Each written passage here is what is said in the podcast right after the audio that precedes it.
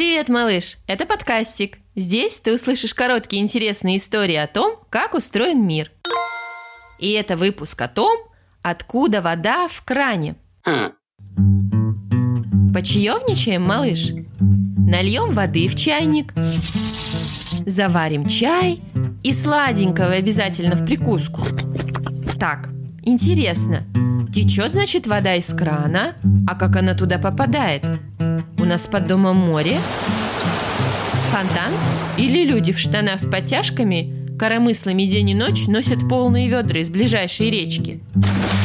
Вода к нам попадает из-под земли, из реки, озера или водохранилища, по трубам. Насосы засасывают воду в хранилище.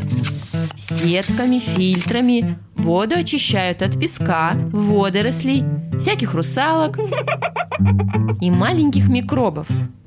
И вот потом направляют по домам и квартирам.